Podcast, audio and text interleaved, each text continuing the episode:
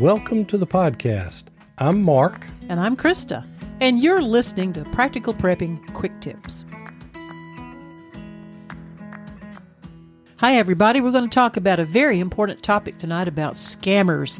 You know, they're everywhere. And we're specifically going to talk about phishing. Now, this is spelled P H I S H I N G.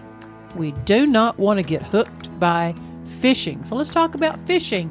Not the kind that you like, Mark, is it? Uh, this is not the kind I like. I loathe this fishing. Yes, and we've been targeted, but we have learned through the great help of others who have seen this before how to navigate the waters of scammers that are out there that are trying to fish you. Well, phishing attacks are scams that have come through email or text. Now, they look legitimate, but if you bite, you're bit. That's true. And here's how they work they will put a text on your phone or an email and they're trying to draw you into opening up that message. Mm-hmm. A lot of times, just opening that message will start the ball rolling as far as the scam starting to take off. But if you click on any link that they ask you to click on, that's when their bot can actually invade your device and really do some damage. Yeah, all kinds of bad things can happen then. Now, our personal policy is that we don't do business on any unsolicited emails or text. Right. And if you really pay attention, you can catch some suspicious signs, and we're going to share those with you. Well, one, you'll see bogus offers. Right. Now, you need to check the sender's address very closely. Now, fraudsters will create a very authentic looking address, mm-hmm. and some of the favorites that they will use are Amazon or different banks or shipping companies. Now, I made up some examples just to kind of illustrate how this goes. Now, I have verified today that these are not actual websites. Okay. Okay, but you're just giving us a, an example an of example. what you might see. So you might get an email that says Amazon.clients or even Amazon at AmazonAccounting.us.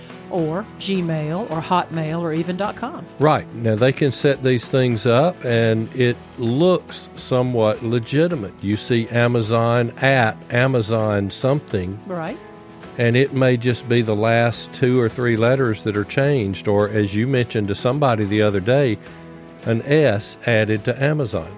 Right, or a misspelling of something mm-hmm. somewhere in the title. You know, you've got to be real, real careful to really read that through and and realize that if you're being contacted about an order, first of all, you would seem to know that you had placed an order. That and you don't you have would. to go through this bogus now, another one is the delivery confirmation. Yeah, I got one of those from quote unquote FedEx. Right. And something in there was sneaky, something in there was off. Right. But again, it could be a Gmail or a Hotmail or a Yahoo or a Juno or any other free email. Yeah, and remember, those are free email accounts. Mm-hmm. You know, a lot of people have those as their personal account. In fact, I've got several Gmail accounts as well. So a business is not going to use a free email account. Not They're a large business. Not They're a large gonna, company. A legit business is going to have a proper email address. And I've seen some people that were in business, sole proprietor, lawn care, headlights, whatever that use a Gmail address. Nothing wrong with that. No, there's not. There's there's nothing wrong with that. But any large company and every financial institution will use their own, not Gmail, Hotmail, Juno, Yahoo, or any other of those free ones. The next one is someone trying to approach you through a text or an email stating that they're such and such company and they need to confirm your shipping address. Mm-hmm. Just ship it to the one you have on the package. Well, you know, that's, you know, uh, uh, some people, I think a lot of trusting people believe that quote unquote a large company can't find you or mm-hmm. something like you know that's not the case yeah so these folks send you something to confirm that shipping address now if you're checking the status of an order make sure it's an order you placed mm-hmm. you mentioned that you should be expecting something. But don't click on this email Go back to the original order confirmation email that you got when you made the order. Or just go directly to that vendor's address and search it through their own site in a legit right. way. Use a search engine to search for that company and then go through it like you're saying there. Now, here's one that comes through quite regular, and that's your account has been hacked or your account has been locked. Yeah, the, it might be a text or an email that reads that we are locking your account because of some suspicious activity. Mm-hmm. And so they, they then provide this wonky looking link, and you click on that link, and that's where the damage starts. Explain for just a moment how is it that clicking on that link starts the process? Well, it can do one of two things. As you mentioned a while ago, that link can insert something onto your computer, Oh, like a virus. like a virus or a bot, more likely. Yeah. Uh, there are key loggers that can be on here that will log the keys that you put in, and that would give them your account login, and it would give them your password, it would give them your credit card number, anything that you type in, if it is a key logger. Another thing is what you were talking about a virus. And we, viruses usually are something that take over the computer. They're just malicious. But malware is becoming more and more uh, put onto computers. Now, the funny thing about this is we get these texts regularly from accounts we don't have.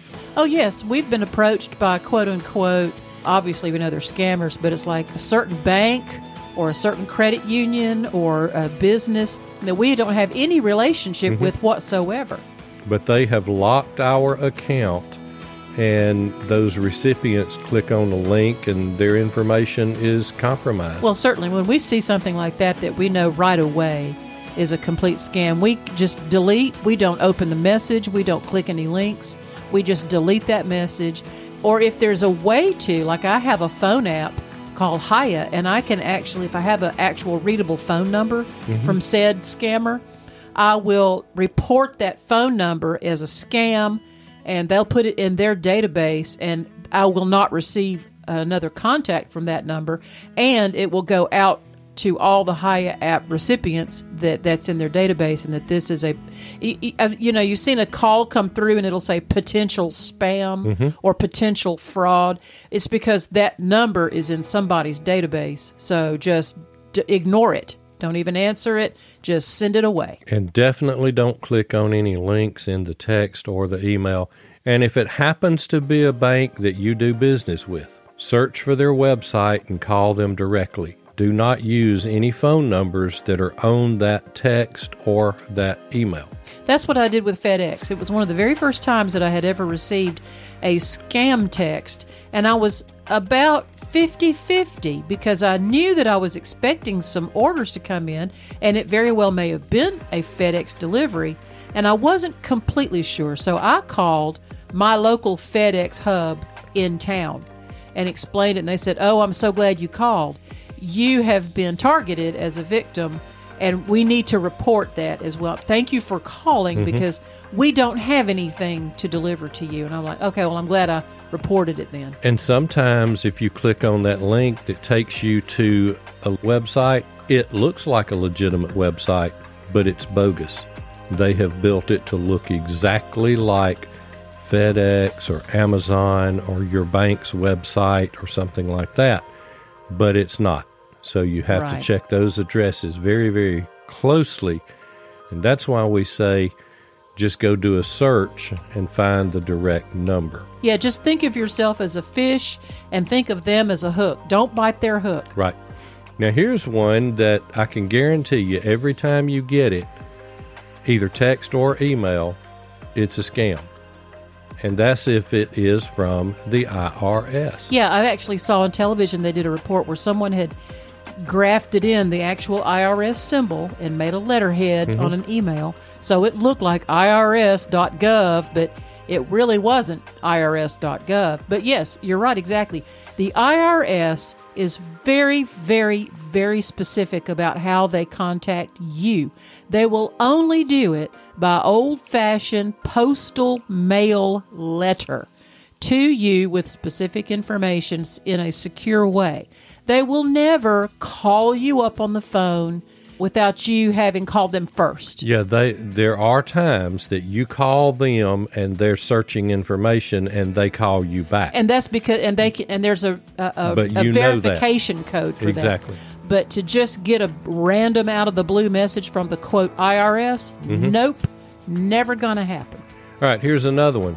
This offer is just too good to be true. Yeah, you know, I think recently there was someone that was advertising air, these ear uh, AirPods, and AirPods are rather expensive. I'm not sure. I've never bought AirPods, but they're probably a couple hundred bucks or more.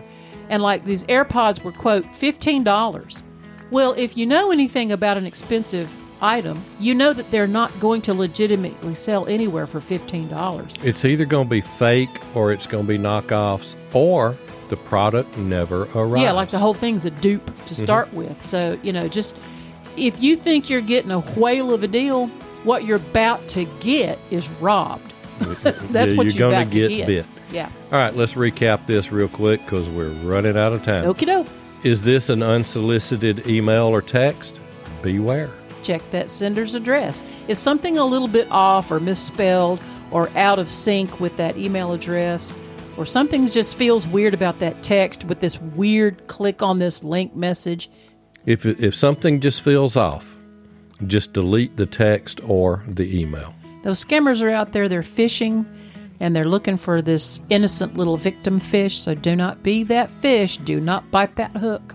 And if you would like to listen to a full episode on our covering of scams and many, many more scams, listen to episode number 297, and that's being prepared when the scammers call, text, or email. I promise you, if it hasn't happened yet, it's coming.